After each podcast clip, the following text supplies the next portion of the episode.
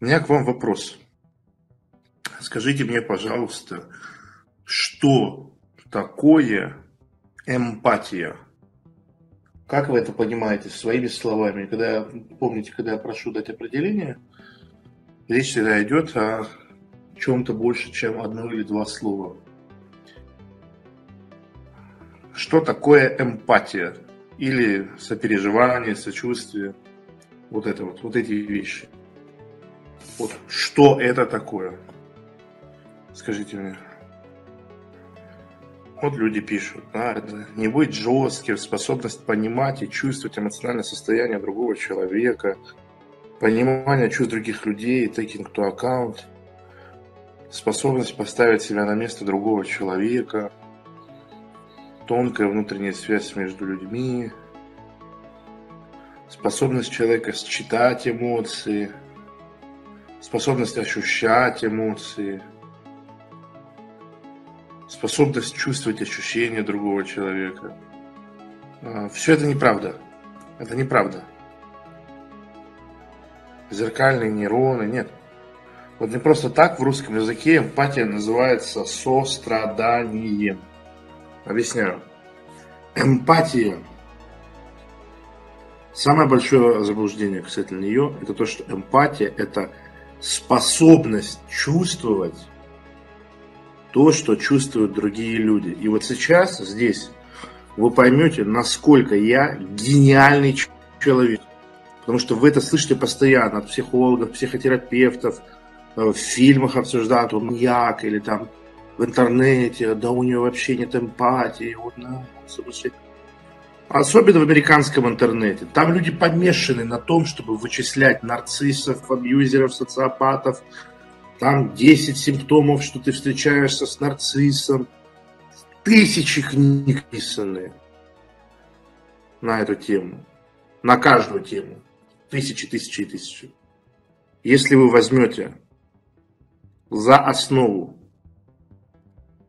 э, мое стремление всегда ставить под вопрос примененное слово, в момент тотально оруживаете, что эмпатия не может быть способностью чувствовать чужие эмоции, потому что у нас нет технической возможности это делать.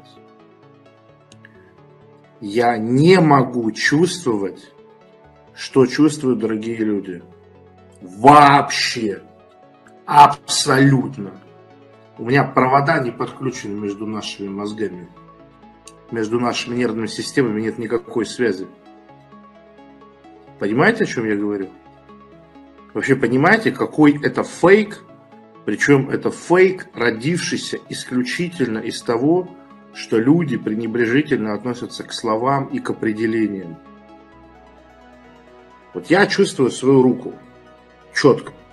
Нервные сигналы идут в мозг другого человека я как могу чувствовать? Как? Вот у него есть процессы, которые происходят в мозгу и в нервной системе. У всех разная нервная система. У всех, то есть не об этом даже речь. Как? Вы понимаете, куда я клоню? Я могу вас сейчас сразу провести к конечному ответу, но я хочу немножко э, саспенса нагнать, потому что это реально шокирующая вещь. Вот, Руслан пишет. Получается, эмпатия – это иллю- иллюзия. Да, это первый шаг. Это иллюзия.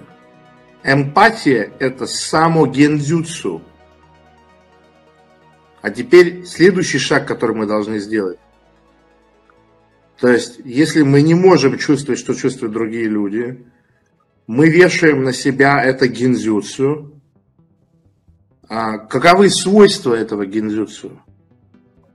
Это иллюзия. Она какая? Она правдивая или ложная? Она точная или неточная? Фантазия о том, что чувствует другой человек. Будет трудно сказать лучше об этом. Вы вдумайтесь в это. Вот мы живем в глубочайшем убеждении, что когда мы наблюдаем за человеком, которому плохо, и нам становится плохо, это значит, что мы подключены к какой-то одной линии, и мы сопереживаем и сочувствуем. Когда на самом деле абсолютно ничего подобного не происходит в реальности. В реальности происходит то, что вы вешаете на себя сами иллюзию, фантом и переживаете его.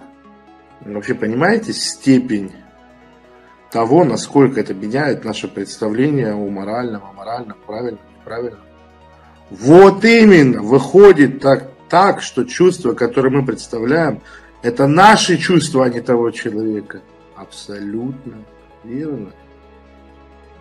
И каждый раз, когда слышу, как какой-то психолог рассказывает, говорит, вы посмотрите, у него, он же, он же, у него нет эмпатии, он не чувствует то, что другие переживают. Каждый раз сижу и думаю, а кто чувствует? Кто чувствует, что другие переживают?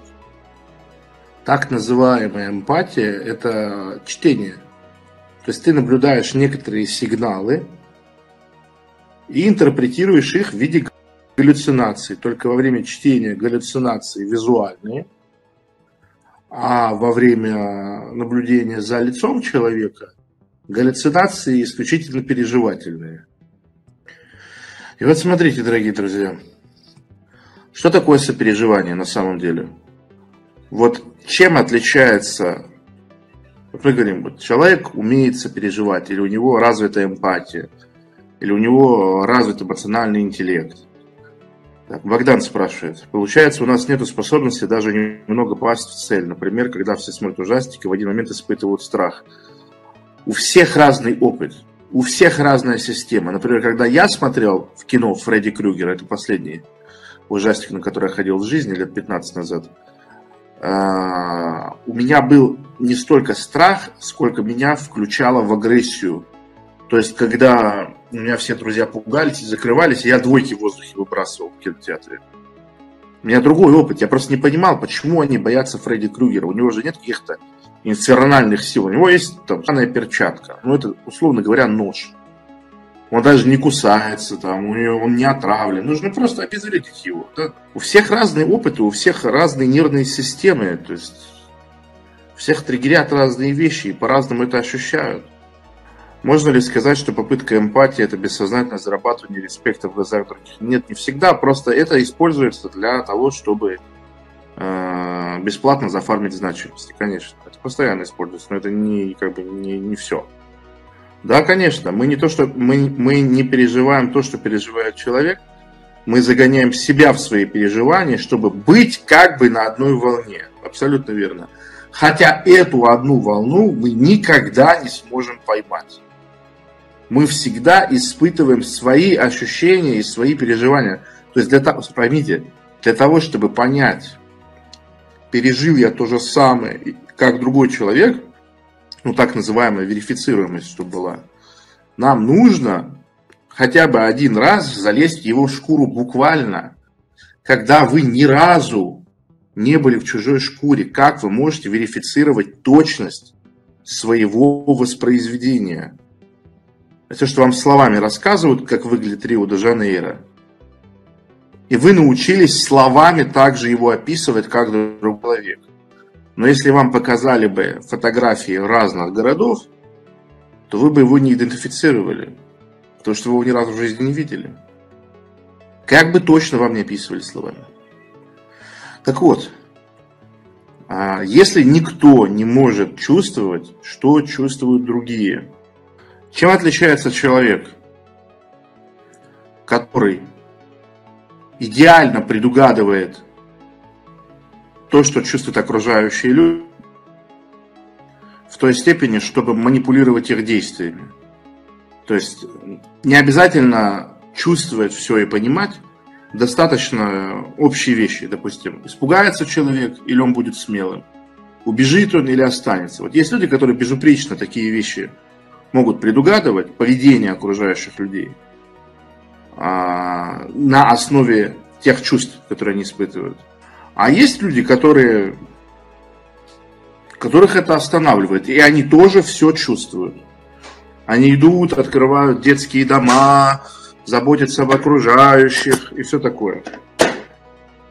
Объясните мне это. В чем разница? И те, и те могут воспроизводить в точности, что испытывает другой человек. Можно предугадывать или не предугадывать, и все. Можно испы... Опять же, вот то, что называется эмпатией, это, по сути, две отдельные вещи. Первое. Способность предугадывать, как будут вести себя люди. А второе, это занятие само, самоиллюзией. То есть сидеть и фантазировать, что если бы я был на месте этого человека, мне было бы так плохо, поэтому я себя буду именно так плохо чувствовать себя здесь сейчас. Вот центральный вопрос Платон пишет. А почему, если человеку плохо, то я тоже чувствую себя плохо? Ответьте на этот вопрос. Исходя из понимания того, что вы не чувствуете, что чувствует другой человек. Вы же, вы это уже сейчас поняли, вы согласились со мной? Распознавание сигналов частично транслирует сигнал в мозг с потерей, но транслирует. Вопрос, почему тогда есть люди, которые это не испытывают? Опять же, да, почему некоторым людям наоборот хорошо, когда другим плохо? Отличный вопрос. Почему мы чувствуем эмпатию к людям и животным, но не чувствуем к микробам и деревьям? Замечательный вопрос. А кто-то к деревьям чувствует. Но эмпатия, тоже вы понимаете, это слово нужно выбросить на помойку, потому что это определение без определения. Объясняю.